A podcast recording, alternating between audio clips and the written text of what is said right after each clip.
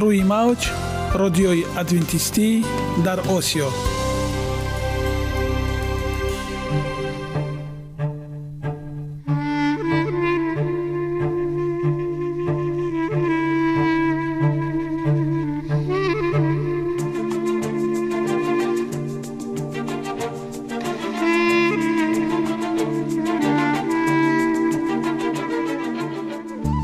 با عرض سلام به شما شنوندگان عزیز. برای سعادتمندی و خوشنودی شما آغازگر برنامه امروزمان می‌شویم.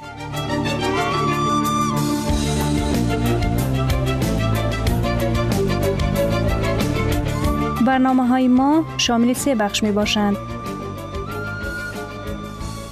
بخش اول سلامتی،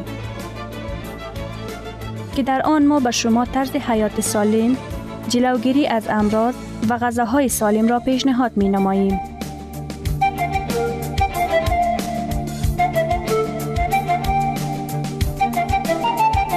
بخش دوم اخلاق نیکو، چنانکه افلاطون گفته است تمام طلاهای روی زمین و زیر زمین به قدرت یک فضیلت اخلاقی ارزش ندارد.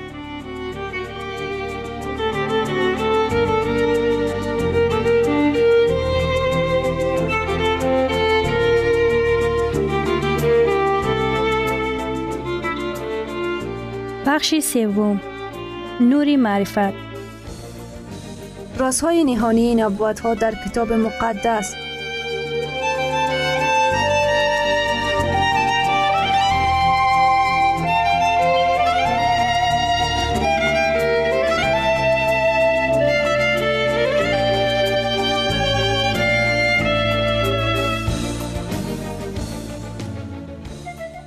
پس با ما باشید. صدای امید با نوای امید.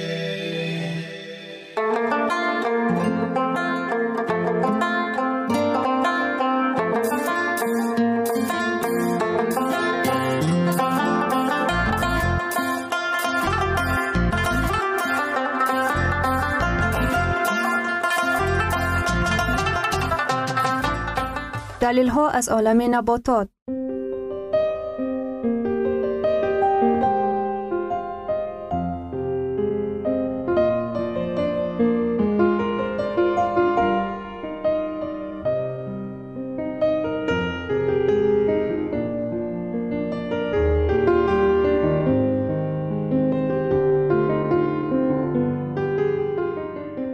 خداوند در طبیعت برای سلامتی ما همه چیزها را مهیا ساخته است. عالمی ناتکرار و رنگارنگ نباتات با خواصهای مفیدش برای شما و خانواده ایتان.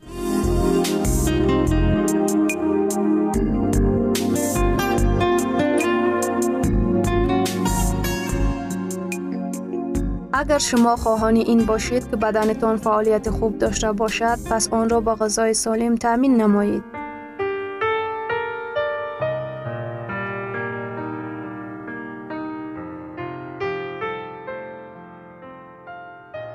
کیله پتاسیم فراوان دارد.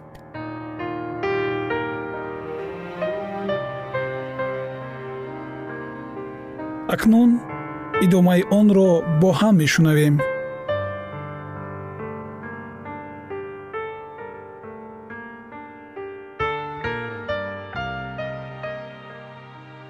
رژه غذاخوری که پتاسیم زیاد و سودیم کم دارد، بلندی فشار خون، ارمیه، سکته مغزی و حتی بعضی نوع‌های سرطان جلوگیری می‌کند. موجود بودن مقدار قابل توجه ویتامین‌های گروه B که برای ایجاد انرژی در مشک‌های قلب مساعدت می‌کنند و مگنیزیم که مانع انکشاف تصلب شرايين و سکته قلب می‌شود.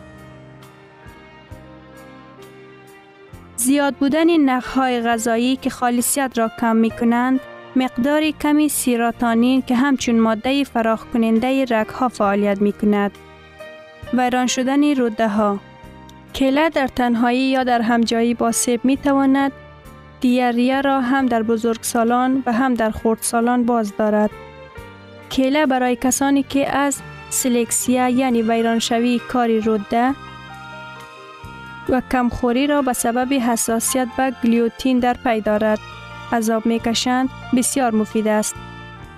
کیله در ردیف جواری و برنج برای کسانی که از چنین بیماری رنج میبرند بهترین غذا است. ارتریتی ماچکلیس و پادگره. کیله خون را نرم میکند که آن میتواند اسیدهای اضافی را در پیشاب که در نوبت خود سبب ارتریت و پادگره میشوند تازه کند و یا نابود نماید.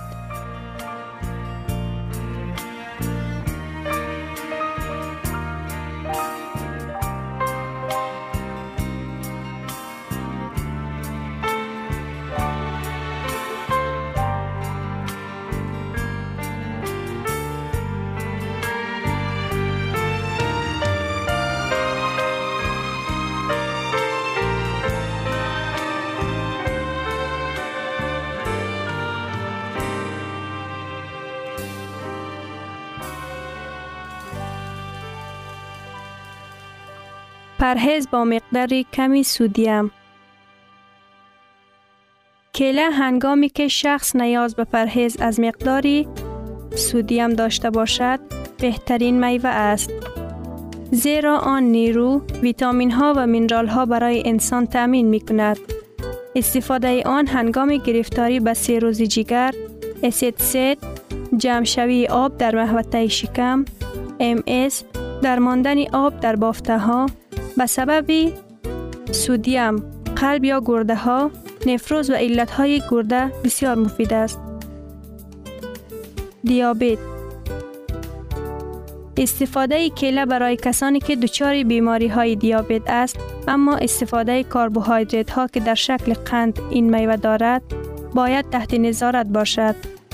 برعکس قند سفید، قندهای ترکیبی کیله نسبتاً آهسته تر جویده می شوند. به سبب یکباره بلند شدن گلوکوز و یا قند در خون نمی شوند. کسانی که بیماری های قلب و فشار بلند خون دارند استفاده می کنند. داروهای پیشابرانی که پتاسیم را تازه می کنند به تکمیل کردن ذخیره پتاسیم احتیاج دارند. این کار خیلی آسان است.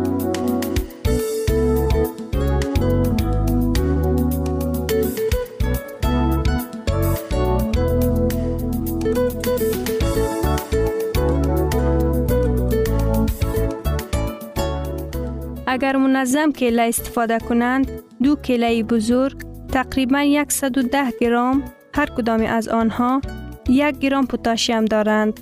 یعنی این معیار هر روزه کسانی است که داروهای ذکر شده را استفاده می کنند و به پتاسیم احتیاج دارند. همچنین کیله برای برطرف کردن فشار بلند و تقویت کردن به موشک‌های قلب مساعدت می کند. نوع‌های کیله. پلنتین. این نوع کیله در اکثریت منطقه های آمریکای مرکزی و جنوبی، این چنین در آفریقا پرورش کرده می شود. آن نسبت به دیگر نوع‌های کیله بزرگتر و شیرین‌تر است، اما کرخمل بیشتر دارد. پتاسیم هم در ترکیب این نوع کیله زیاد است.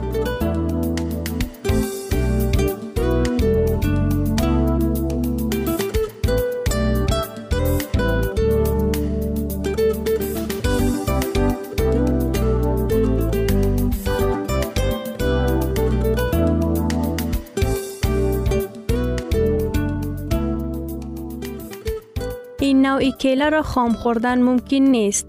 آن به کچالو بسیار مانند دارد و اساساً برای آماده کردن طعام‌های گوناگون استفاده می شود. از این نوع کیله حتی آرد هم می گیرند که برای پختن نان استفاده می شود. این نوع کیله در بعضی از کشورهای ترافیکی خوراکی اساسی به حساب می رود. کیله کوچک. این نوع کیله ها نسبت به کیله های معمول کوچکتر، شیرین‌تر و خوشبوتر می باشند. چنین کیله ها در وزیره های قناری، آفریقا و آسیای جنوبی شرقی می رویند. کیله سرخ. این نوع کیله ها در ملائیزیا پرورش کرده می شود و پوست سرخ تاریک دارند.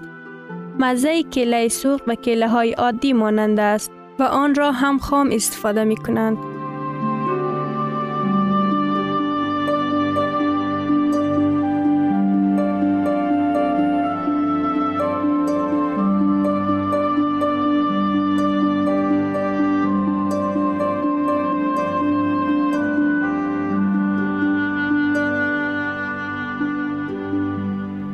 ثروت واقعی سلامتی است، نه قطعه‌های طلا و نقره. مهاتما گاندی.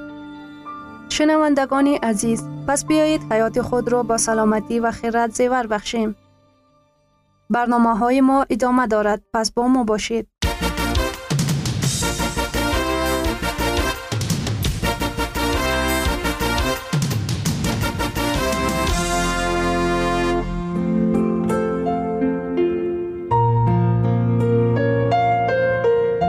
من قرار دادم که سلامتی متداوم داشته باشم. تو هم کوشش نما. این برنامه درباره آن است که زکیه هنگام پاک کردن خانه کتابچه خاطراتش را یافته به خواندن آن شروع می کند. او در قسمت اول روزنامه درباره آن می نویسد که مشکل اضافی وزن دارد و تصمیم گرفته است که سلامتی خود را بهتر کند و به سفر فرانسه که آنجا برای ادامه تحصیل می رود آماده شود.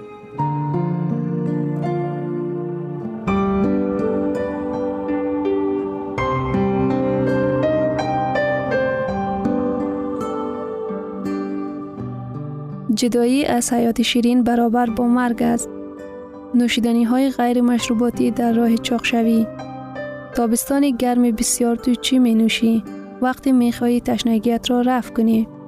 اکثریت انسان ها نوشیدنی های غیر الکلی خریداری می کند. آنها را در بکس در دست، بعضی در موتر می گردانند. در روزهایی که هوا گرم است می خواهی از نوشیدنی های سرد استفاده کنی و لذت ببری. گازدار یا بیگاز، این تعلق به خود شخص دارد. احتیاط کنید. آیا تو میدانی که چگونه خطر به زیبایی و سلامتی تو در چنین نوشیدنی ها نهفته است؟ 16 جولای 2000 روز یکشنبه.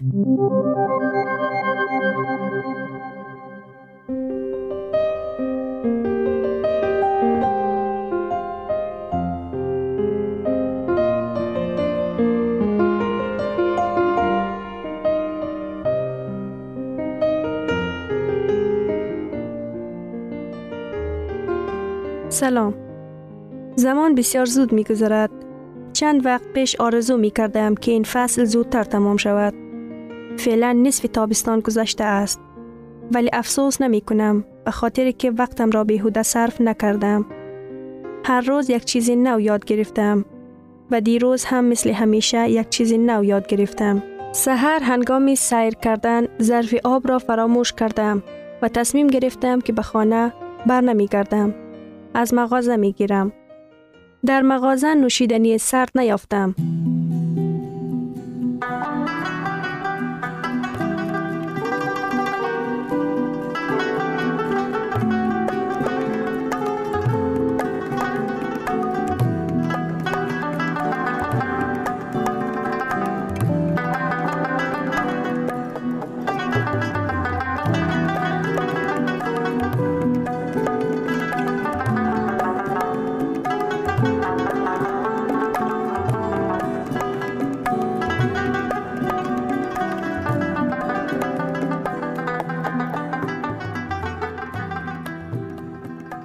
و نوشابه تکراری هر روزه را گرفتم که این باعث گشادن یک راز دیگر شد.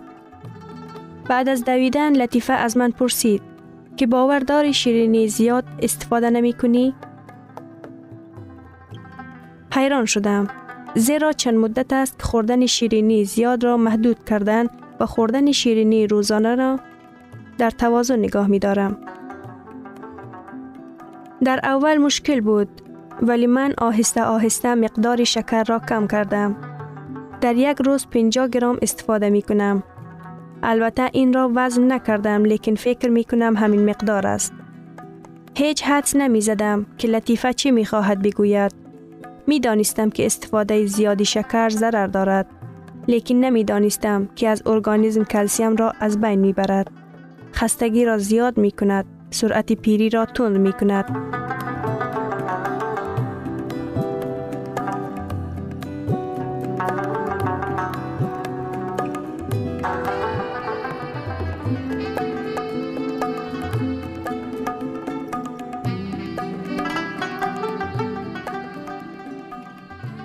به چاقشوی کمک می کند. احساس گرسنگی می کنی و بسیار چیزهای ناخوشایند دیگر را به وجود می آورند. تو می توانی یک باره 12 تا 14 گلاس آب را استفاده نمایی. چند ساعت بعد دوباره همین مقدار دیگر. لطیفه پرسید: تنها با تصور کردن دهانم از حد زیاد شیرین شد. نه، من با چنین قهرمانی آماده نیستم. و او به من در مورد آن معلومات خوب داد. معلوم می شود در ترکیب نوشیدنی های غیر الکلی شکر زیاد موجود است.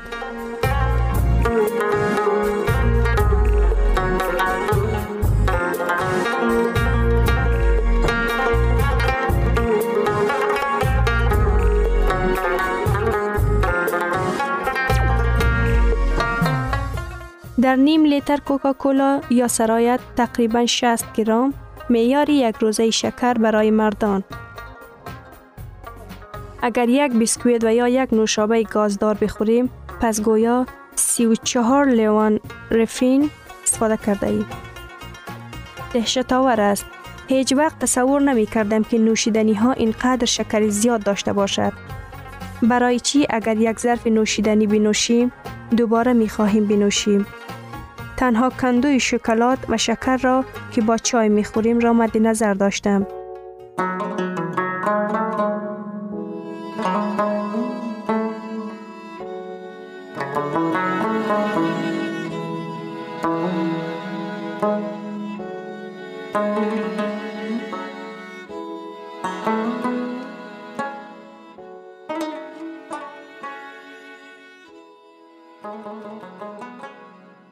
ولی ببینید که چی گپ بوده است. در بسیاری محصولات شکر نهفته شده سرچشمه غذاناکی نهفته موجود است. به طور مثال در یک قطیچه یا گرد 5 قاشق شکر موجود است. اگر چنین مقدار شکر را به چایم اضافه می کردم، حالا مریضی قند می داشتم. پس در این حالت چی طور بهتر است؟ در انتخاب محصولات غذایی از قبیل نوشیدنی و خوردنی با دقت باشید. اگر می خواهید که چاق نشوید و تنی سالم داشته باشید، شربت‌های طبیعی و یا از همه خوبش آب استفاده کن. آب فایده بیشتر دارد و تشنگی را زودتر رفع می کند.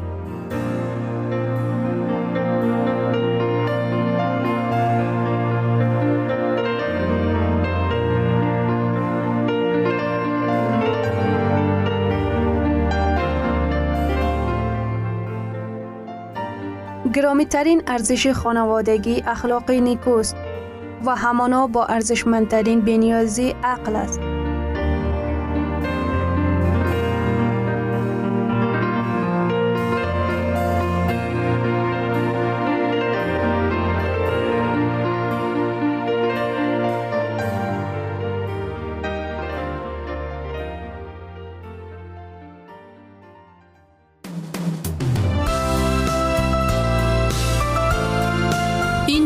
افغانستان در موج رادیوی ادونتیستی آسیا.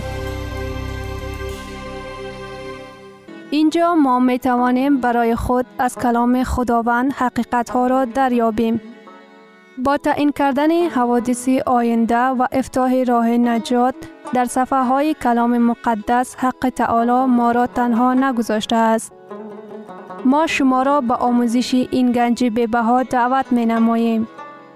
اکنون با هم میشنویم که خداوند چیزی را به آدمان آشکار و تعیین کرده است.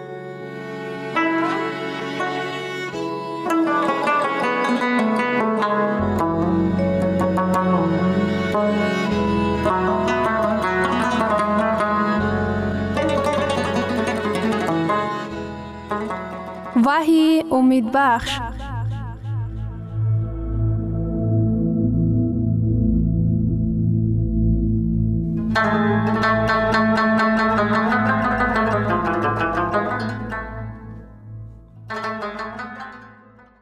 بره اژدها و تمام سیستم دروغی دیانت را مغلوب می سازد. وحی باب 17 آیه 14. آنها با بره جنگ خواهد کرد و بره بر آنها غالب خواهد شد. اگر ما طرفدار بره باشیم، پس ظفر خواهیم یافت.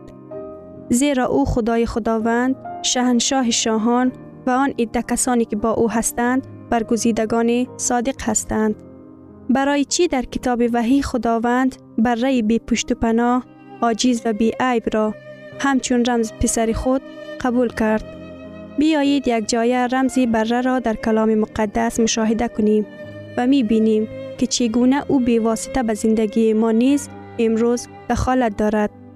چگونه درک کردن بره خداوند کسی را از حس گناه رهایی می بخشد. چطور او ما را از گناه نجات می دهد؟ از چه طریقی او ما را در مورد واقعی بودن زندگی ابدی و ما اطمینان می دهد؟ بیایید به زمان آدم و هوا برگردیم. آدم و هوا از امر خداوند سرکشی کرده از میوه درخت معرفت نیک و بد خوردند. سرکشی از امر خداوند گناه نامیده می شود. خدا فرموده بود اگر آدم و هوا از میوه درختی که ممنوع شده بود بخورند حتما خواهند مرد. در نامه پولس به رومیان آمده است. رومیان باب 6 آیه 23 زیرا پاداش گناه مرگ است. وقتی که آدم و هوا گناه کردند خداوند به ایشان فرمود بره را به قربانی بیارند تا اینکه به جای آنها بمیرد.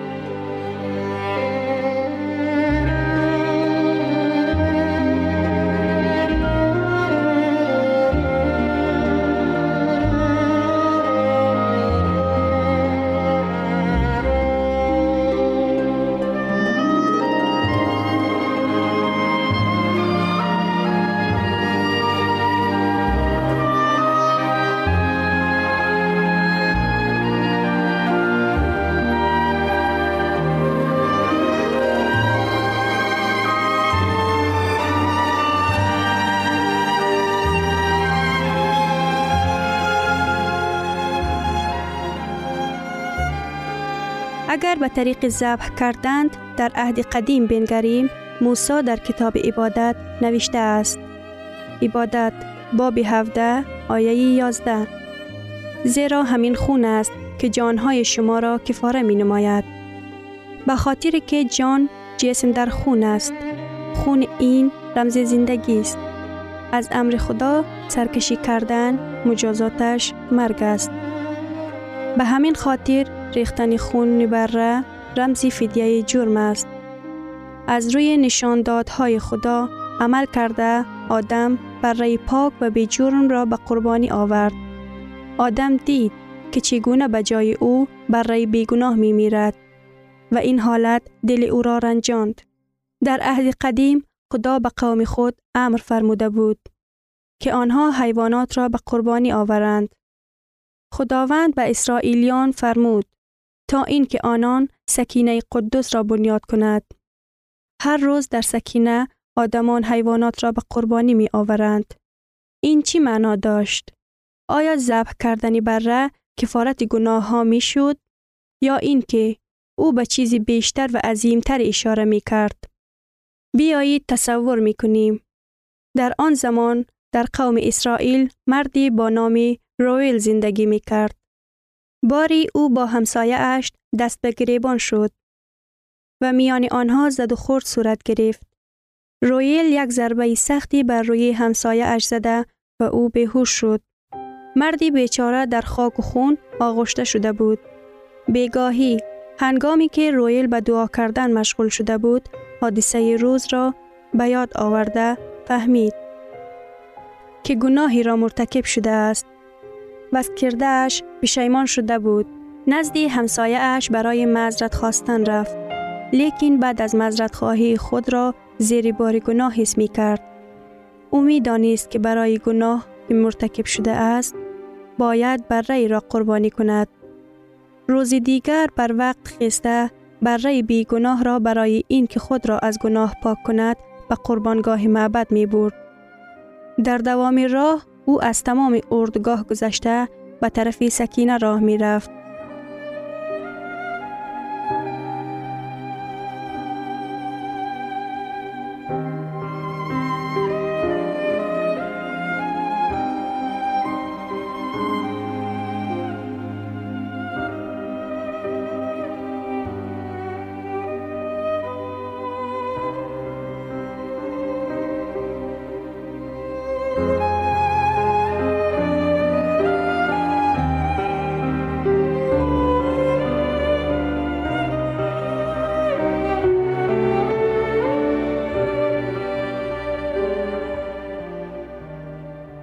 هنگامی راه تمام مردم او را می دیدند و می فهمیدند که او مرتکب گناه شده است. او عیب خود را حس می کرد. رویل به قدوس نزدیک شده در آستانه درآمدگاه به زانو درآمد. دستانش را بر سر بره گذاشته گناهش را اقرار کرد. سپس کارد را گرفته بره را ذبح کرد. خون بره در دامان او پاش می‌خورد و در نزد پایش بره جان داد.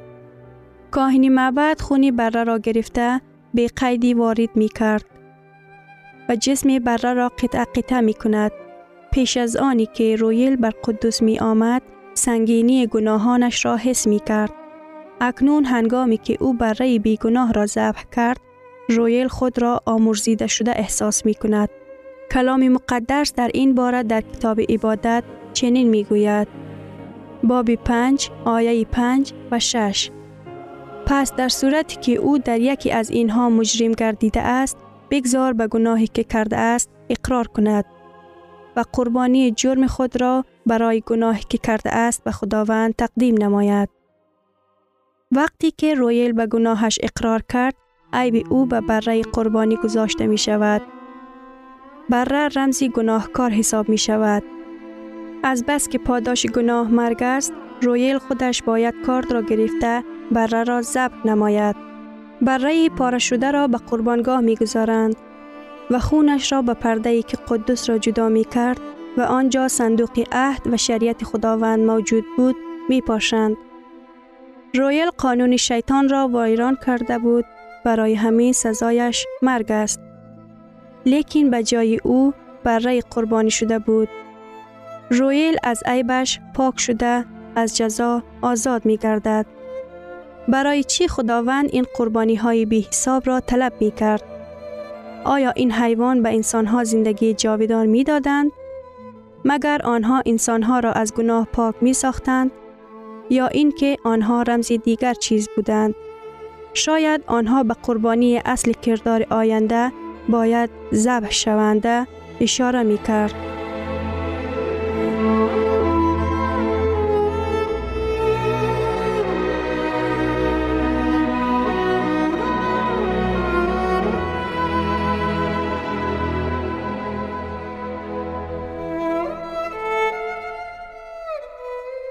شنوندگان عزیز، در لحظات آخری برنامه قرار داریم.